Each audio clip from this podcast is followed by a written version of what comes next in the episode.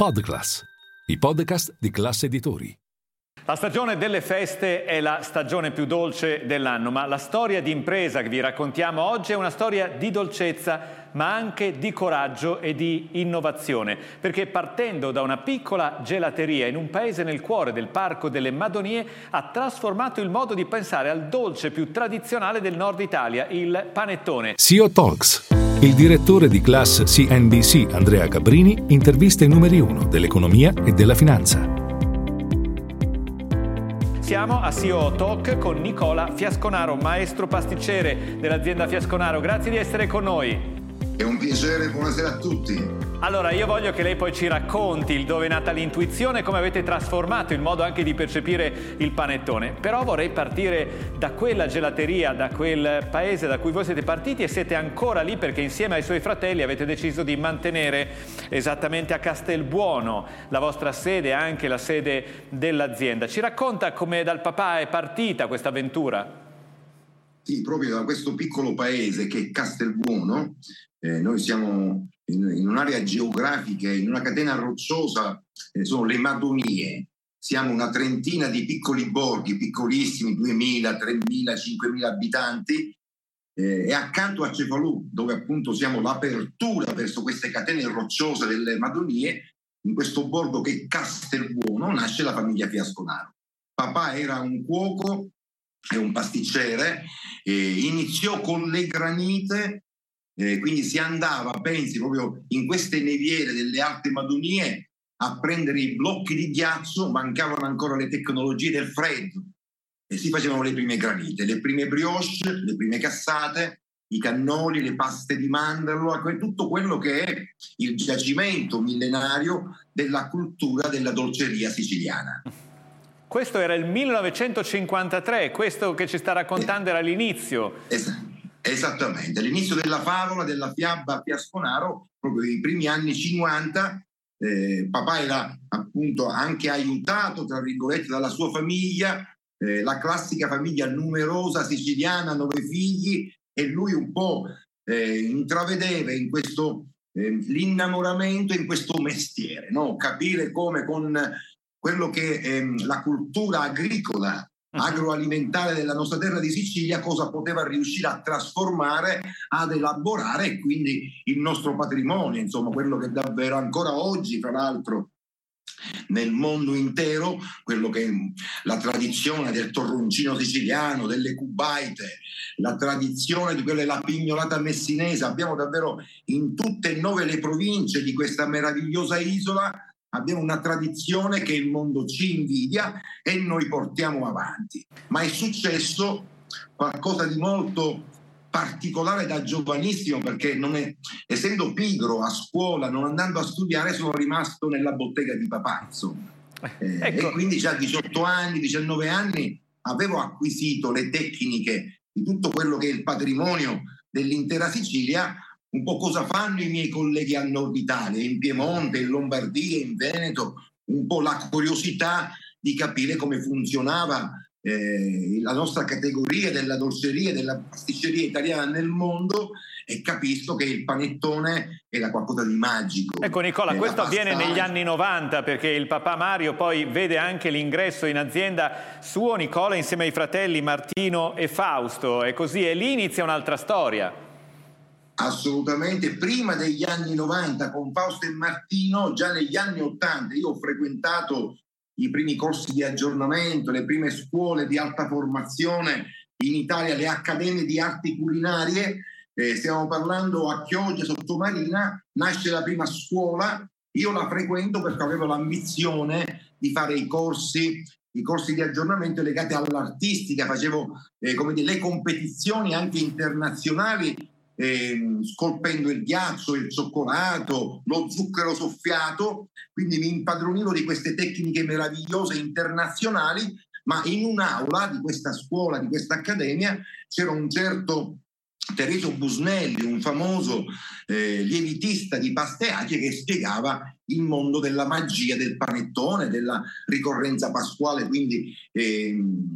durante appunto anche la festività non soltanto natalizia, questa tradizione dei dolci legate alla nostra religione, il cristianesimo, il cattolicesimo e ti prendono per matto già a 23-24 anni i primi panettoni li sfornavamo nella, nel primo laboratorio di famiglia, di papà, insomma. Ecco Nicola, lei anziché quindi prendere e andare a fare panettoni a Milano, a impiegare queste sue competenze acquisite anche in queste scuole, ha deciso comunque di tornare, di tornare a casa e di lanciare una interpretazione completamente inedita no, del panettone. Beh, c'è stata una rivoluzione, effettivamente c'è stata, perché era un momento, gli anni Ottanta, in cui c'era una serenità, una tranquillità nel mondo delle industrie dei dolci da ricorrenza. Ognuno aveva la sua fetta di mercato, i piemontesi, i veneti, la scuola meneghina, stabilimenti importanti che attualmente oggi ci sono ancora e come e si sono anche migliorati negli ultimi anni grazie anche alle provocazioni che abbiamo fatto noi artigiani italiani, ecco, l'abbiamo sdoganato da quella cultura tipica nordica, producendolo in primi noi in Sicilia e via via negli anni è esploso il fenomeno del prodotto artigianale, del panettone di alta pasticceria e nonostante che oggi i numeri sono eclatanti perché noi produciamo numeri industriali ma ancorati a quello che è la bellezza dell'alta gioelleria della pasticceria italiana. Poi negli ultimi anni si è addirittura, come, come si vuol dire, avuto anche il riconoscimento come il panettone italiano come simbolo, ambasciatore del food italiano nel mondo. Quindi a, abbiamo cavalcato questo fenomeno che oggi è una consacrazione perché è meraviglioso che dal Trentino Alto Adige alla Sicilia oggi ci siamo migliaia di panificatori, di pasticceri, di gourmet. È una gara continua chi lo fa il più buono, il più bello, insomma c'è questa sfida, questa competizione che voglio dire entusiasma le persone, l'attaccamento, l'affezione alla tradizione italiana e noi su questo effettivamente siamo stati i propulsori, gli iniziatori, ci abbiamo veduto e oggi raccogliamo il frutto di un sistema che solo a Castelbuono in questo magnifico borgo delle Madonie che poi fra l'altro deve sapere che a giorni, a giorni insomma fra mhm. qualche mese aspettiamo che ci possa essere una consacrazione come patrimonio dell'UNESCO proprio sulla creatività gastronomica, gastronomica. Cosa, eh, questa cosa voglio dire ci mette ancora più in gioia, più in, in gara, in competizione per portare avanti nella bellezza questo patrimonio che la Trinacria, la Sicilia riesce a farti portare avanti. Nicola Fiasconaro, nel ideare questa nuova formula per il panettone siete partiti anche da alcuni ingredienti che fanno parte decisamente del vostro territorio. Uno è la manna che si ricava intagliando la corteccia degli alberi anche del Parco delle Madonie. Ci racconta perché è così importante e oggi com'è la formula diciamo, del vostro panettone? Ma guardi, proprio lei ha detto tutto. Ma cos'è stato il motivo per cui il panettone fiasconaro un po' ha rivoluzionato un sistema? Io ho acquisito, e lì non mi sono inventato niente, la scuola piemontese, quella di Gioacchino Alemagna, di cui dicono che sono il discepolo naturale, la scuola veneta dei grandi del Nadalin, l'Ofelia, quindi il Pandoro moderno del Novecento, ma portando la pasta acida in Sicilia con la cultura di queste tre regioni importanti del nord Italia, io da subito cosa ho fatto? Ho inserito la stalattite, la manna da Frassino e questo mannetto, quindi il panettone il primo di 35 anni fa si chiamava proprio mannetto, neanche panettone, si è subito capito anche al nord Italia, cultura nordica di lievito madre, di paste acide, dolci da ricorrenza, ma con quello che è il giacimento agricolo, agroalimentare del nostro territorio. La manna, gli agrumi, i pistacchi, le mandorle, lo zafferano nostro, le ciliegie delle nostre colline, molte creazioni della pasticceria Fiasconaro, alcuni, alcune componenti, alcuni ingredienti addirittura sono delle nostre campagne, delle nostre colline adiacenti a questo meraviglioso area che appunto sono le Madonie eh, e quindi questa cosa ha funzionato, trasmettere quello che davvero è l'arte agricola che trasformiamo, elaboriamo con i nostri semilavorati, prodotti finiti, educhiamo anche il contadino a diventare imprenditore perché si crea un'economia sociale attorno a questo sistema imprenditoriale dove accanto alla Fiasconaro che cresce in Sicilia oggi ci sono una decina di laboratori piccoli, medi e grandi che convergono verso di noi una filiera davvero che si può tracciare made in Sicily, born Sicily. Questa penso che sia stata la cosa più importante, vincente, che il mercato ha apprezzato e continua ad apprezzare. Ecco, quello che è importante anche di quello che avete fatto in questi anni è proprio associare alcuni valori del territorio e questo Made in Sicily, come lo definisce, al prodotto di questo panettone, al punto che anni fa io ricordo una collaborazione con Dolce Gabbana, che è un altro dei brand che nel mondo ha portato anche un certo modo di vedere la Sicilia. Ecco, come vedete questa vostra capacità di collegare il mondo alimentare, il mondo dei dolci, il mondo del piacere a tavola con gli altri pezzi che fanno il nostro lifestyle, voi esportate quasi il 30% se non sbaglio.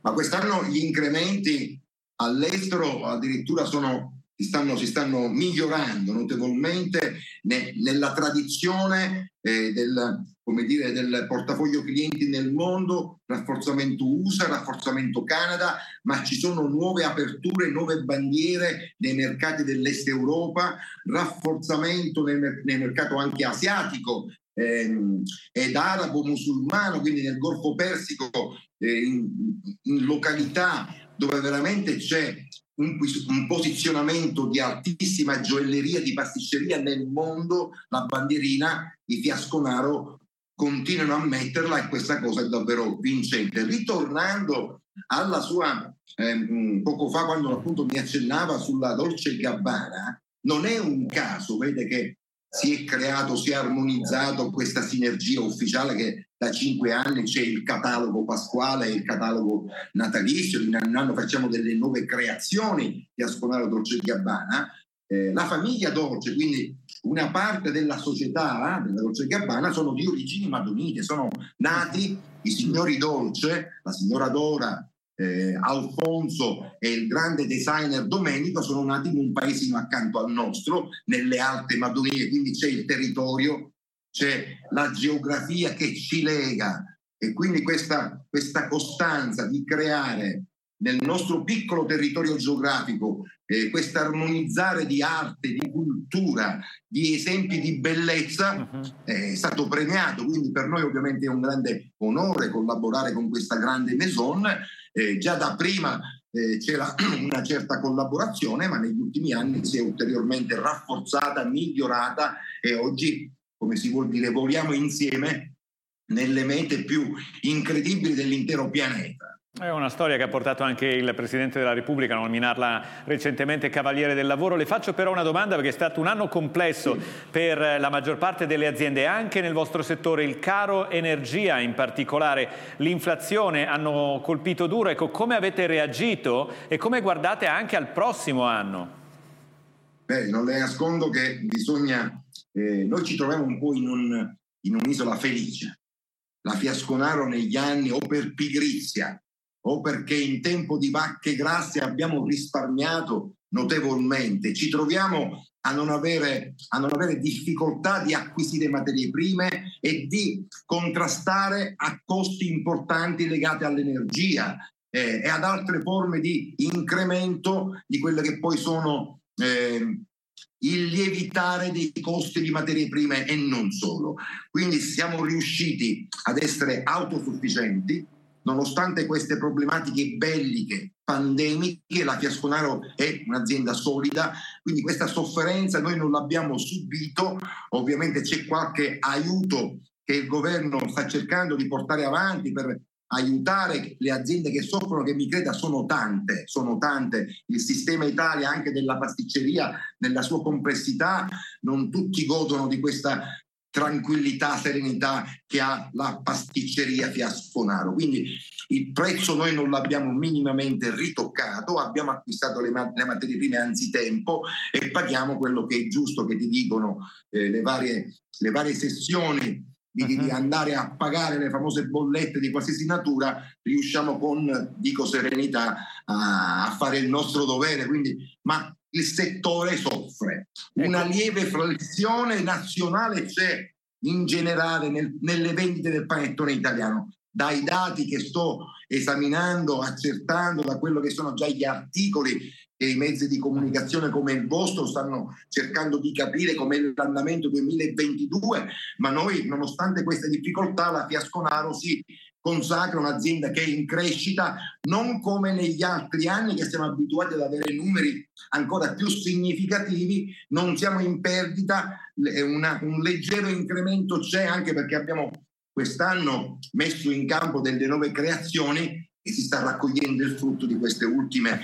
Non è un caso che c'è anche un torroncino morbido, è l'ultima chicca per la Dolce Gabbana Fiasconaro che sta avendo un successo strepitoso nel mondo. Ecco, Nicola Fiasconaro, visto che è proprio il momento del trionfo della dolcezza, le chiedo allora in conclusione anche qual è il suo panettone preferito o quello che quest'anno sarà la proposta più interessante da assaggiare ma quella più interessante, anche perché davvero c'è un ciliegeto a un chilometro da dove, dove c'è eh, il laboratorio Fiasconato, un ciliegeto con 10 ettari di una comune ciliegia che è la ferrovia. Facciamo una meravigliosa marmellata e con questa marmellata abbiamo realizzato l'ultima creazione per la Fiasconaro che sono fragolini di Sicilia e questa ciliegia di Castelbuono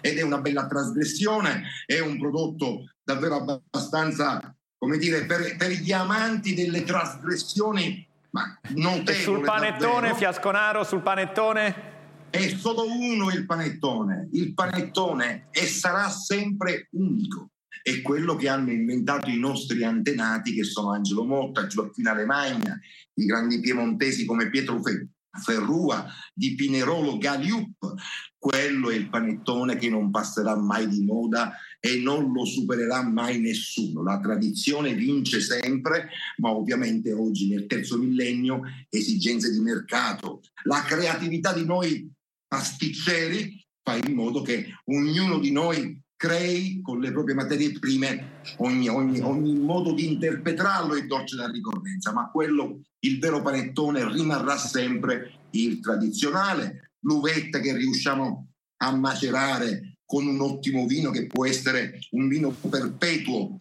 che può essere un Marsala Superiore un Zibibbo, con un Malvasia degli Lipari, mettiamo il nostro cedro, il trionfo dei nostri agrumi e il panettone tradizionale vince nelle tavole ah. italiane e di tutto il mondo. Grazie ancora Nicola Fiasconaro, le faccio un'ultima battuta perché l'anno prossimo sono 70 anni di storia e le chiedo come vede il futuro però a questo punto? Da una parte se ci sono nuove generazioni all'orizzonte, tra lei e i suoi fratelli, come vede anche il futuro della famiglia legato all'impresa, e dall'altra se avete mai pensato che per crescere ancora di più vi servirà il mercato finanziario, quello di cui noi ci occupiamo prevalentemente, oggi abbiamo parlato molto anche di gusto, ma che è la borsa, che è i fondi di investimento, che è il mercato finanziario. Lei ha proprio toccato il tema più sensibile. Siamo nel momento proprio in cui i giovani, i nostri figli, cominciano a essere trentenni, vogliosi, chi un po' meno, chi ha altre idee della propria vita e su queste cose delicate stiamo cercando di portare avanti con gradualità lo step successivo e non le nascondo che poi essere corteggiati dai mercati finanziari perché ovviamente vedono che c'è un bilancio ogni anno che cresce, un sistema che è apprezzato non soltanto eh, la trasparenza, la reputation, tutto quello che davvero negli anni, la storia iniziata dagli anni 50 da papà ad oggi, a terzo millennio, con semplicità dimostrare al mondo che la Sicilia può fare delle cose per bene ed effettivamente comunque l'ultima sua domanda, la più delicata, stiamo affrontando queste problematiche che poi sono problemi positivi di crescite e senz'altro avremo modo in futuro di superarli e di essere ancora più presenti. Il mondo ha bisogno del Made in Italy. La pasticceria siciliana è l'orgoglio nel mondo e noi siamo gli ambasciatori eh, vai e continueremo su queste scommesse. E quindi sicuramente eh, riparleremo con voi anche nel 2023, in particolare di queste prospettive di crescita. Grazie ancora a Nicola Fiasconaro che è il maestro pasticcere dell'azienda Fiasconaro.